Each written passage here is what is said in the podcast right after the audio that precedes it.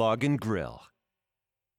Hey, everybody, and welcome to AQ's Blog and Grill. We're really excited today to have April Dunford with us. April is a, an executive consultant, she's a speaker and an author who helps technology companies make complicated products easy for customers to understand and love. She is globally recognized as an expert in positioning and market strategy and has launched 16 products into markets across her 25 year career as a VP marketing and a series of successful high growth startups. This is the uh, kind of your profile from your new book, April. Uh, obviously, awesome. And that's what we'd like to chat to you today. So, welcome, April Dunn. Great. Well, thanks for having me. It's great to be here. Super. Now, April, you have a position on on marketing and as it relates to positioning. And you're wondering if we've been doing positioning correctly or effectively over the last 30 years. And some of this is based on your own experience and some of it is is observational. So what is it that you think positioning is? It's a good question. You know, one of the things I learned early in my marketing career is if you got 10 senior marketers together in a room and said, Hey, define positioning, you would probably get 10 pretty different answers. Maybe and, maybe 15 from the 10. right so you know i don't i don't think even though positioning is not a new concept uh, i don't think it's well mm. understood right uh, over the years i've developed my own sort of thinking about it and i define positioning this way so de- positioning defines how your product is the best in the world at delivering something that a well-defined set of customers cares a lot about Right. Now that's a bit of a mouthful. Like, and there's and there are a lot of pieces to that. And I think it's that complexity is what trips people up when they're trying to think about positioning. Yeah. So what I really like about your definition, and I think it's it's a much more relevant definition now, is the caring part. Um, when Ries and Trout wrote their book back in the, it was published I think in 1981. They were basically just about the product. Um, and they didn't take much into account as related to who it is that you were trying to connect with. And you've got that caring thing in that a well defined set of customers will value or care about. And I, I, think that's one thing that's setting your new book apart uh, that I wish people would read. So go out and get your copy of Obviously Awesome uh, by April Dunford. Is is that where you know y- your perspective, your mindset is coming from on this whole positioning question? Yeah, I mean it is and it isn't. I'll tell you, I I wrote, I read the Ries and Trout book just like everybody else sure. uh, early in my marketing journey, and I love that book. I still love that book. Yeah. And and uh, what I thought that book did really well is it, it, it gave you this idea of what positioning was. And for me, anyways, it really convinced me that, oh, this is super important and I'm going to have to figure this out. Yep. What I found it really lacking on was just any way to practically apply it. So, you know, like yeah. just there's yeah. no methodology. There was no way to do it. It was, you know, when uh, when marketers, you know, sometimes I get younger marketers will tell me, "Oh, content marketing, it's a new thing." I'm like, mm-hmm. "No, I can give you a really good example of content marketing. 1982, these guys wrote a book and yep. it just got you all excited about positioning. But if you wanted to do positioning, the answer to that was you were supposed to call them and they were working with like Avis and Coke and Pepsi and stuff. And I was working at a startup. I'm like, I can't afford to call those guys. I'm not going to call them. So, eh, so you know, I I was left at the end of the book going, well, I know these guys know how to do it, but they're not giving me any hints how to do it. So I'm going to have to figure out how to do it myself.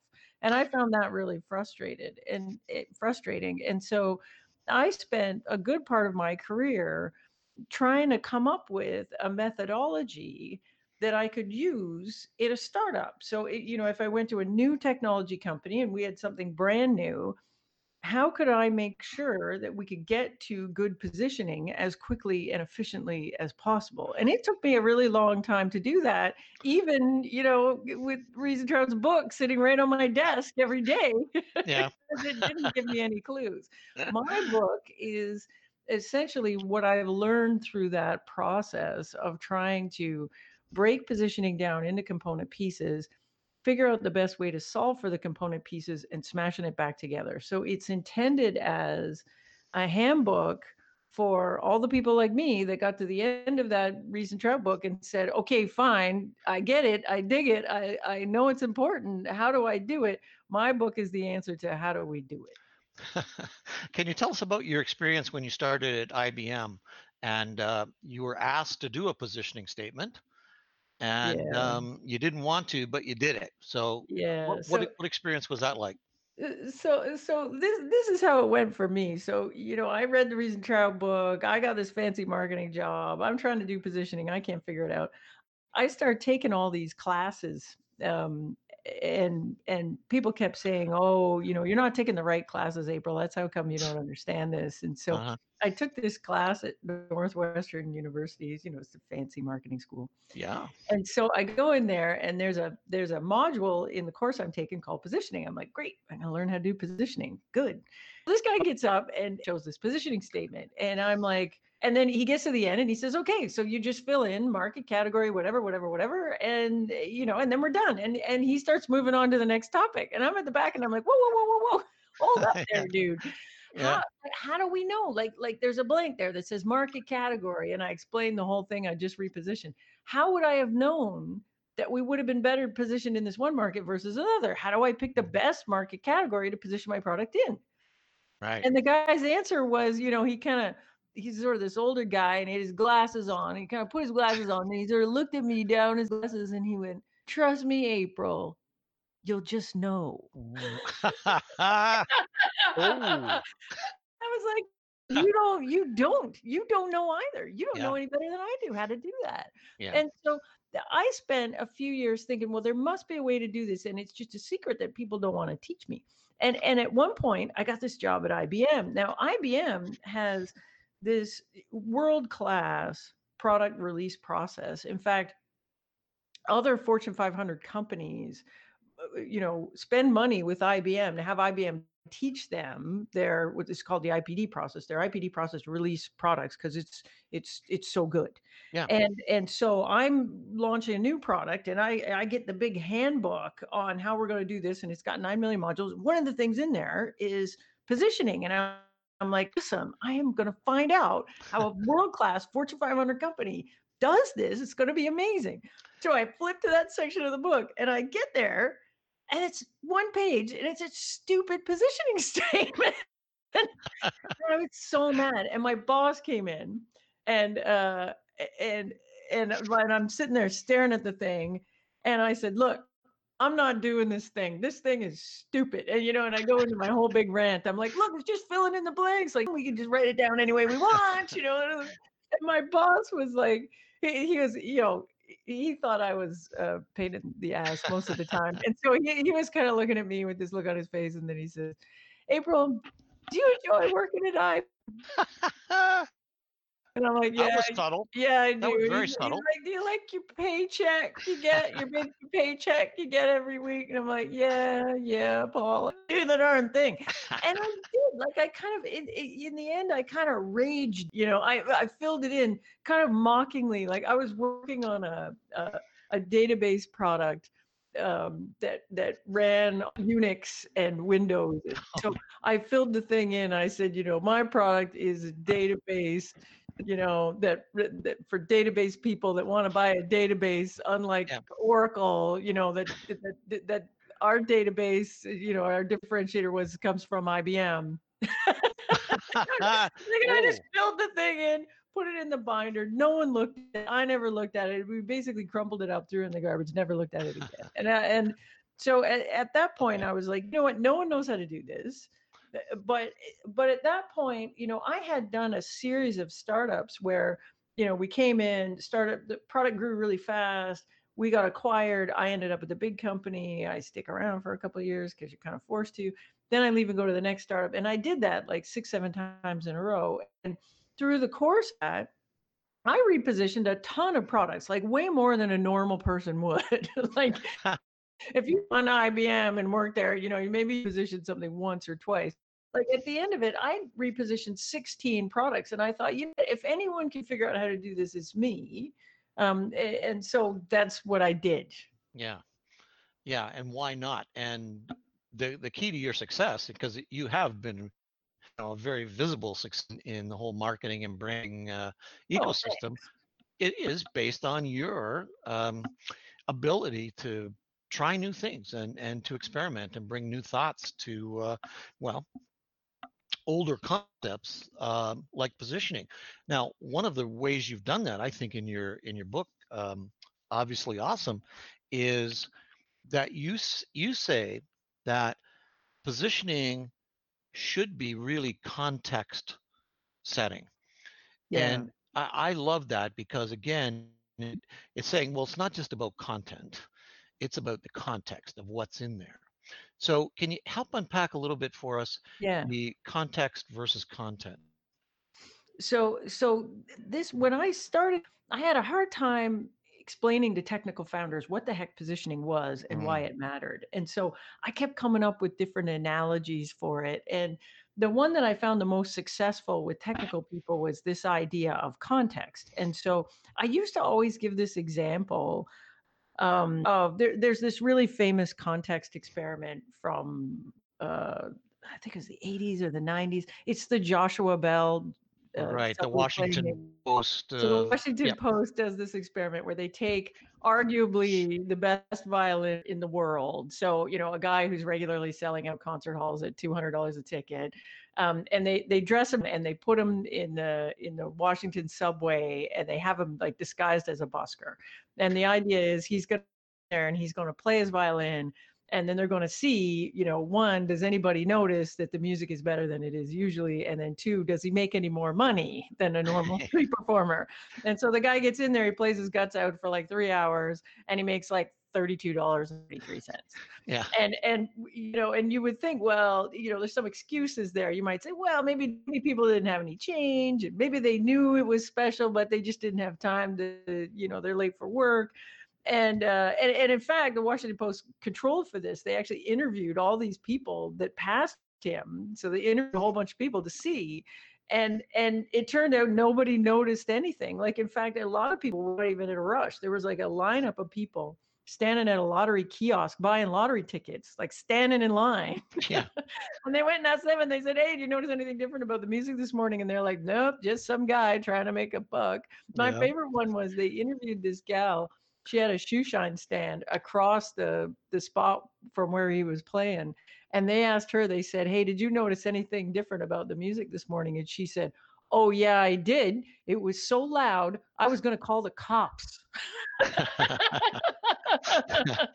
So you're mm, like, so here we are, right? yeah, We got a guy with a world class product, an absolutely amazing product. But I pick it up and I stick it beside the garbage can, and nobody can recognize how awesome it is. Now, if I went to the shoe shine gal and said, Hey, here's a ticket. There's this guy playing at the concert hall down the street, and you gave her a ticket, and she went into the concert hall and saw him dressed in his tuxedo up on hmm stage in a fancy room, and she's got a program that says he's a child prodigy from the age of two and all this stuff. And everybody else Yeah, in the room is clapping and stuff. Like, even if she's not a classical music fan, she's going to look at that and go, oh, that guy's a genius. So yeah, context matters. It yeah, matters. And for us in technology, when we're launching something into markets that are so outrageously crowded, like right. there are thousands and thousands of other options out there for customers, we got to find a way to bring the concert hall with us. Mm. And there's value in that context. It's not just done for fluff. It, I mean, it's the It's the done to, it's done to teach you where to focus. Yeah, yeah, cool. Um, I want to ask you a little bit about how important um, benefits to the customer are versus features and attributes from the um, product manager's point of view.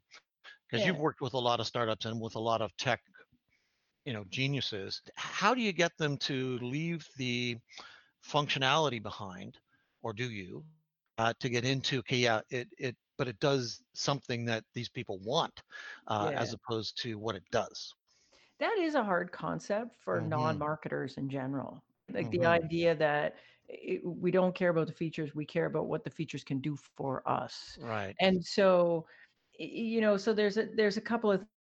One is in tech, we are used to products that the the translation between features and features and benefits, features and value is almost a given. Like for example, you buy a camera and you Right. mentally do that more megapixels is better because I get a clearer picture when I zoom. And Yep. techie people know that. So so they're like with their own products, they're like, well, I should just be able to tell you, you know, how many, you know, whatever. And you're like, look, no one's bought one of these before. They don't actually know how to do that translation. Right. So in the in the work that I do with companies, I take them through a process where we start with looking at competitive alternatives and then okay, if this is the competition, these are the features that make us different from those things and we can come up with a giant long set of features. And then we spend a piece of the workshops I do with folks doing this translation between features and value. So, you know, so what? Yeah. like I'm a customer, what does that mean? Right. Yeah. The prospect, the customer can can quickly get to what's in it for me. Right. Uh, that's all they care about. They care what you're going to do. Yeah. I'll pay you for something, but it's got to be able to do this. And this is based on megabytes, it's based on pictures. That's right. Yeah. That's right. Okay. So in the book, you you you go through the um, five components uh, plus bonus, how to do a effective positioning statement, and then practical things that you do make that positioning strategy uh, Right. actually work in the marketplace. So these five components, um, you you really start off that part of the book by saying, don't write a positioning statement. Well, see, Just here, here, here's my problem with the positioning statement. What's really valuable about the positioning statement is the blank. like the blanks are really important. Yeah. My market super important. The uh, Yeah. my the value I get for customers. Who's my competitor? You know, uh, like all of this stuff is super super important. I'm going to take positioning into its component pieces. I'm going to solve for the component pieces, smash it back together, and then I got it. Voila, good positioning. And Yeah. the component pieces I started with were the blanks in the positioning statement, and there's five of them. So it's market categories, competitive alternatives, uh, unique features, Yeah. uh, value that those features can deliver for customers, um, and which customers. Right. So then I decided, well, when how, all I got to do is figure out the right answer, the best answer for each of those things. Well, Yeah. once you look at it, one of the things that's that's interesting is to realize all the component pieces have a relationship to each other. Right. So, you know, if I can take any one of those component pieces, like um, the value that I can deliver is that's differentiated is completely dependent on my differentiated features. Right. And my, but my differentiated features are only differentiated when I compare them to a competitive comparable. Mhm. So those things are related. And I say, well, hang on. If I'm thinking about my target segment, like the customers I'm going after, they're really the customers that care the most about the value I can deliver. So those things are related.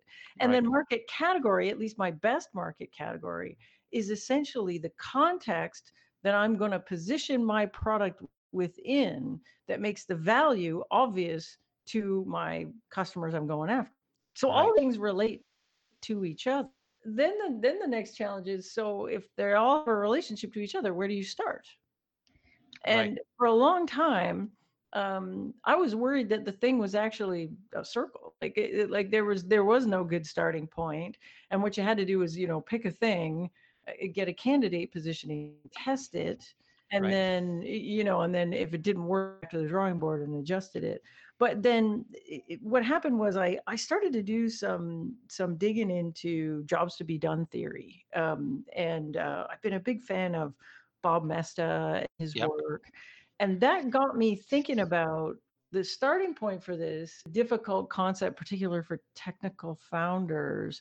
But from a customer perspective, um, if I could figure out what the competitive alternatives were, then everything could flow from that. Right. And so that got me to the idea that I actually need to start with who are my best customers? If I didn't exist, what would those best customers do instead?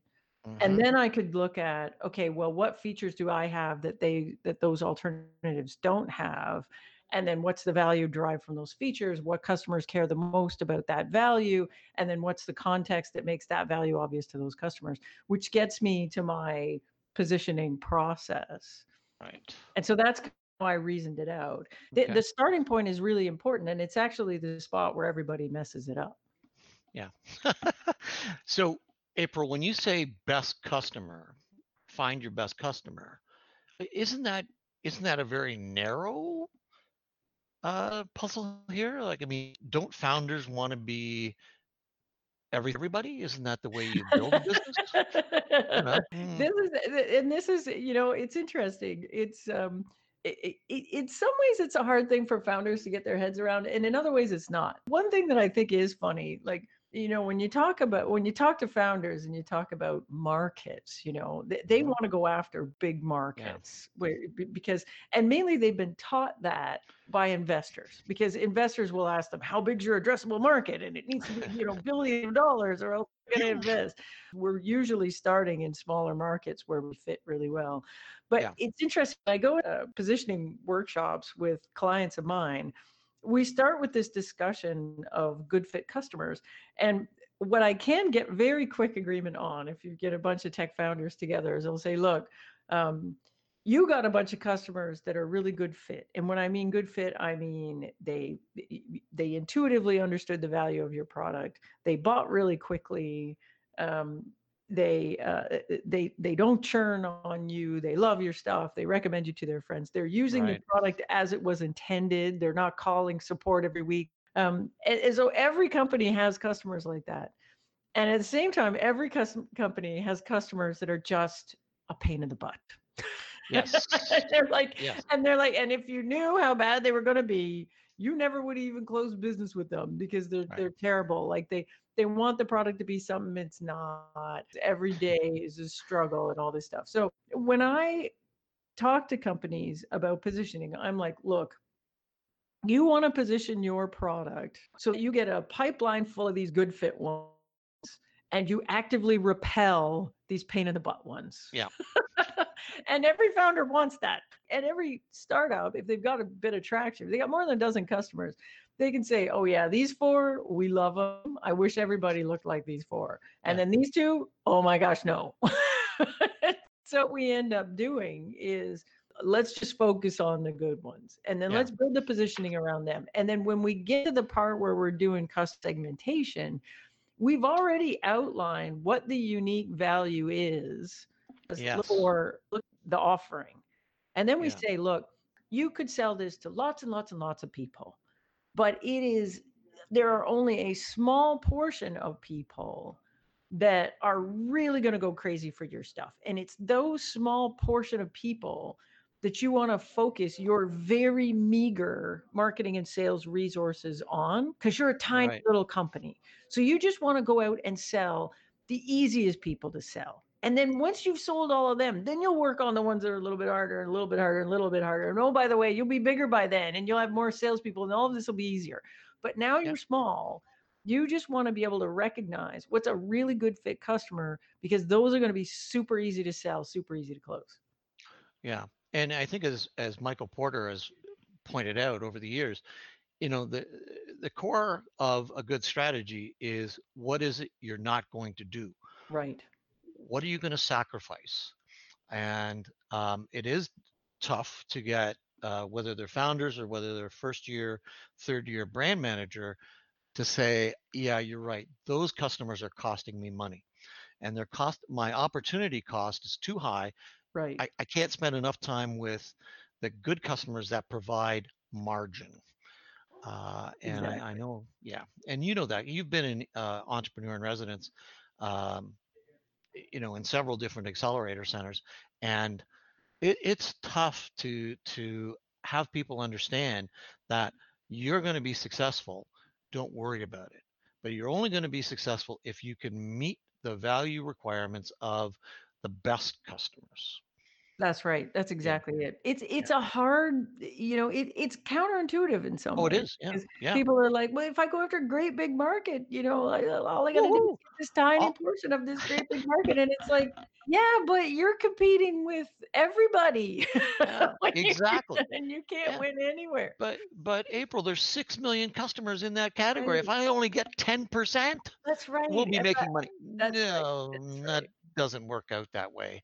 But, Yeah. um, yeah. And it feels scary to say, "Well, you know, we're going after a market, like, that only has, you know" I I can count the number of potential customers in the thousands, like, that's Yeah, scary.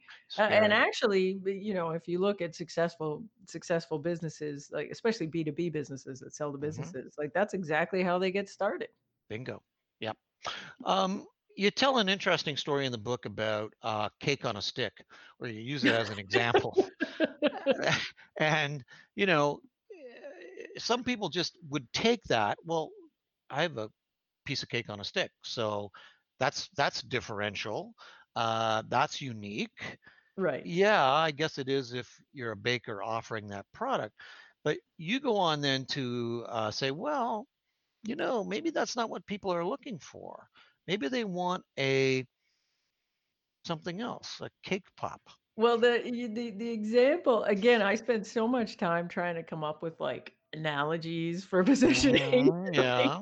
that would work with technical founders that don't necessarily have a background in marketing, and and and what I liked about that example so the example I used was, eh, you know, you're a baker, and you decide you're gonna do and chocolate cake's your thing, and you're gonna innovate on chocolate cake, and you decide you're going to make innovative chocolate cake but your cho- and so you go out and you you you talk to customers and what you come up with is this chocolate cake that's going to be portable and it's going to be like a little morsel of cake and it, it's going to be portable so i can drink a coffee in one hand and eat cake in the other hand and Yeah. so you come up with this thing and it's you know it's like a ball of cake and it's on a stick and then and then i go to pitch it to like Starbucks or somebody and say, "Hey, you gotta you gotta buy my innovative cake 2.0 thing," you know, and if hmm I pitch it like cake and and and I'm still positioning it as cake, then I go in and I say, "Hey, I got this cake thing and and it's portable, so it's kind of a small piece of cake, and then I I wanted to make it portable, so I need to put a handle on it. It's not really a handle, it's more like a stick, and so I got this innovative cake 2.0 cake on a stick thing." And the problem with that is that you positioned it as cake. So we know how to evaluate cake. And I'll tell you, you know what wins a cake contest? The cakiest cake in town. Like I want I want big. Bigger is better in cake. I want Yep. frosting. You didn't say anything about frosting. I don't know what the heck that stick is doing there. It doesn't belong in cake. The stick has nothing to do with cake. I don't know why it's so small and round. It's weird. Everything about it is weird. And if we're having a cake contest, that thing loses. Now, I can take the exact same product and look at it and say, what's unique and amazing about the thing I came up with? And what's unique and amazing is not cake. It, it's the it's the form factor. It's the ball and sprinkles and the stick and all that stuff is cool. And how do I take that and put it in a context where all that stuff, instead of it being weird, it makes sense. And so I can I can take that same product and say, you know what, Starbucks lady, uh, you know what I was thinking about? I was thinking about a cool snack you could have with your coffee, and I got thinking about lollipops. Except what I wanted to do is I want to make a lollipop for grown-ups that would taste good with coffee, so I made it out of cake. ah. That's what a cake pop is. And and so I've taken the same thing, but I've repositioned it in a market where all my cool stuff makes sense and is obvious. And in a lollipop contest, if you're talking to grown-ups, cake pop wins. So Yeah. that and so that was one of my big examples I used to always use to try to, you know, explain how you can have a feature that sits outside of your market category that you think is really, really cool, but because it's outside of your market category, everybody just thinks it's weird. Whereas I can pick pick it up, put it in another market category, and you're like, "Yeah, of course it's got a stick. It's a lollipop, man." Why didn't I think of that? Right. Anybody could have thought of that. Yeah, exactly. Okay, so April, the Martech. situation in um, marketing communications these days where there's really cool stuff. Uh, there's So cool account-based, stuff. yeah, there's So account-based marketing. There's cool stuff there's this and that, and so Thousands of products. come on, is positioning really that important now that we have all this tech that can uh, Well, save the world? yeah, I get I get asked this. You know, it's not a new concept, right? So so people are like, "Are we past that? Like, can't we just growth hack our way out of this Yeah. situation?" And Uh-huh. and you know, "What are you doing? You're talking about this stuff from the '80s, man. That's so old." And um and and if you if you think about it, positioning defines how you're different and how you're better and who you're different and better for. And Right. the, the if you read the Ries and Trout book, you know, they talk about how positioning is super important when you're operating in a crowded market. Well, our markets, like if they were crowded Oh. when Ries and Trout wrote that book in the 80s, like it- hmm like it's insane now. It's it's Yeah. it's ridiculous now. It's a you know Japanese subway during rush hour crowded. It's crazy.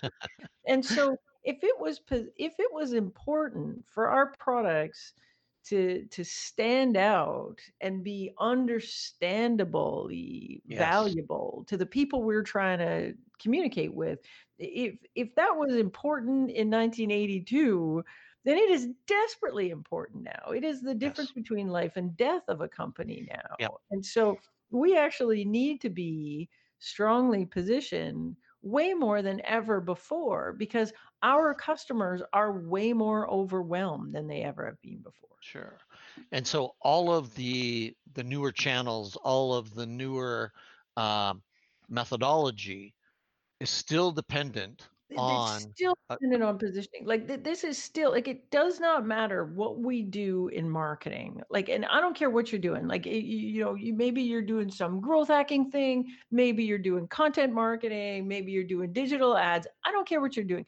Any marketer, if they say, "Okay, I'm gonna do a campaign of some sort right now," there's a fundamental set of inputs. Like, the first thing you're gonna say is, "Okay, so who's my target customer? yeah. And what's our value proposition? And how are we Right. different? Who's our competitor?" You know, like, and I Yep. still have to answer those questions. And the right way to answer those questions is gonna really, really impact what the results of my campaign are. If everything that comes in is garbage, everything that comes out is garbage. Yeah. So, you know, the results of my marketing campaigns are only gonna be as good as the positioning that feeds it. So if we don't get this stuff right, then, you know, we're not gonna be able to make no matter how hotshot we are with the technology or how hotshot we are at execution of campaigns, if the inputs are bad, the outputs are bad. Yeah. Yeah. It's it's. Uh, I remember a question uh, from several years ago, and, and someone asked me, Alan, why is why is advertising so bad? My answer to that was, I'm not sure that all the advertising is bad, but just most of it isn't relevant. Right, Uh, it's this shotgun approach. Uh, right. now, in those days, broadcasting was not narrowcasting; it was mostly television, Broad, radio. Yeah, it was very broad, and I think that's the the challenge, and it certainly answers your point where you've got garbage in, garbage out, and okay, what's your budget like next year? And oh well, it's the same as last year, but we've added five percent, or we've, eh, you know, the accountability in in marketing communications and in branding has not been uh, as sharply drawn in the past as it is now, where you've got the CFO uh, now asking for, well, what were the results? Right. Um, well, and okay, not every not every campaign is going to hit a home run, but they'll want to know um, who did you reach, why did you reach them, uh, how often did you reach them, and what kind of movement did you see during the campaign, not just at the end, but you know, it's it's gotten um, there's more science to our art um, than there used to be, and I don't think it's a bad thing. Uh, I would just not like to see it taken over by algorithms, um, because here's the point that that that I really loved in in your book. Um, obviously, awesome, is that you keep referring back to understanding. Like there, there's no way to understand the one-dimensional uh, positioning statement where you fill in the four blanks. Hmm. It's just it's just it's like arithmetic. Two plus two equals four. But your approach now is more like geometry, which is okay, what's the depth behind this? What is the meaning? Is it important or isn't it important? So I think your approach to uh, positioning is way overdue. And I think people are going to um, really get a lot of value out of this writing. But also, April, you're doing workshops. Yeah, so I mean, I'm a consultant. That's sort of my jam. And hmm and the companies I work with are uh, they tend to be so I only work with tech companies. I only hmm work with companies that sell to businesses because B2B is sort of my jam. Yep. and uh, and they range from uh, small companies like you got to have some market traction or else you know what you have is a positioning thesis you don't there's nothing up yet right so we, yes. hmm but once you've got some market traction uh, and i work with companies that small all the way up to like bigger companies with weirder positioning problems where hmm you know they're you know maybe their market has gotten more crowded or their own product has changed and and it requires a shift in positioning. And Right. so the, the main sort of first entry point for people to work with me is to do a workshop. So we do these kind of two day things where it's it's a guided discussion. We get the executive team in the room together and we work through um, the five component of pieces of positioning, and then we work through translating that into what I would call a sales narrative. So Mm, how would you tell that story to a prospect that doesn't really know too much about you? right.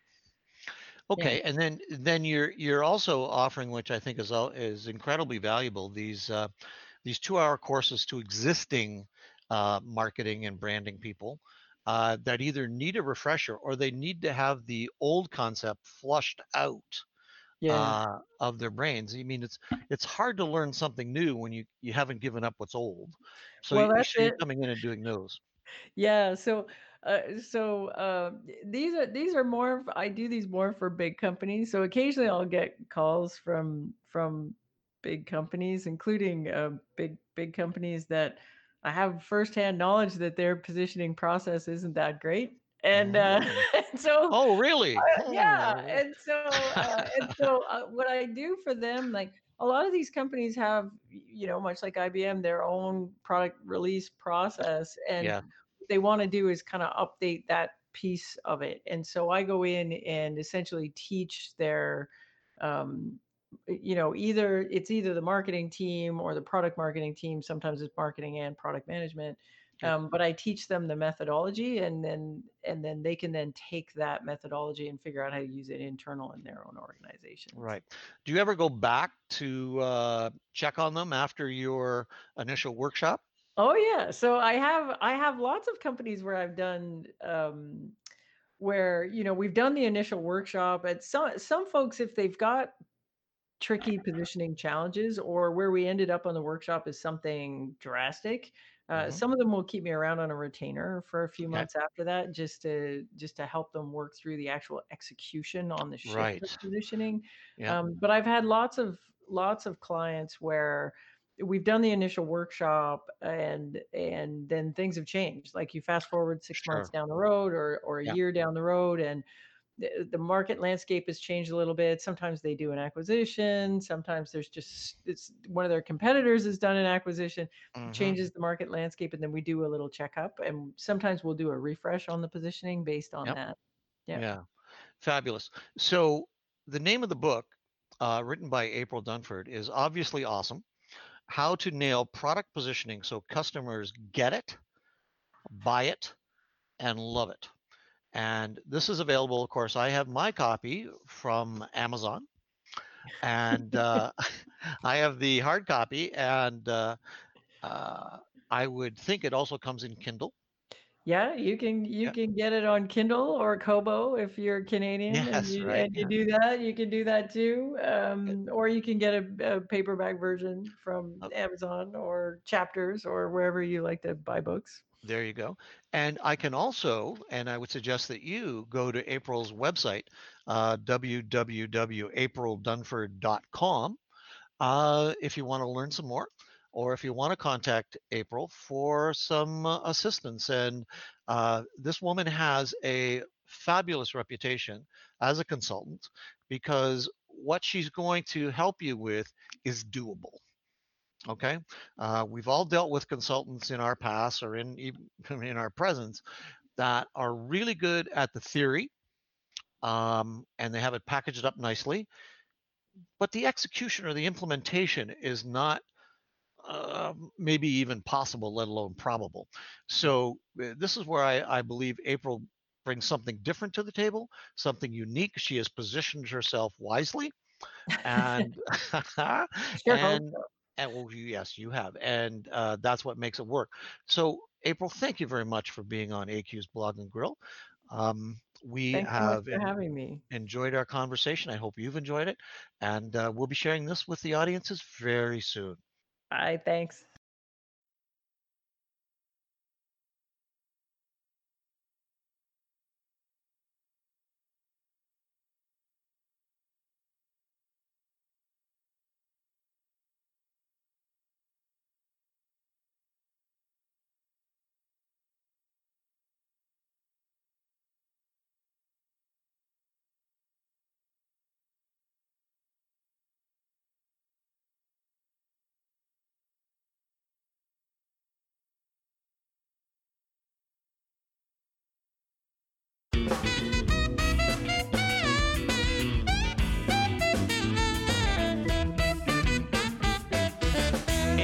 AQ's Blog and Grill.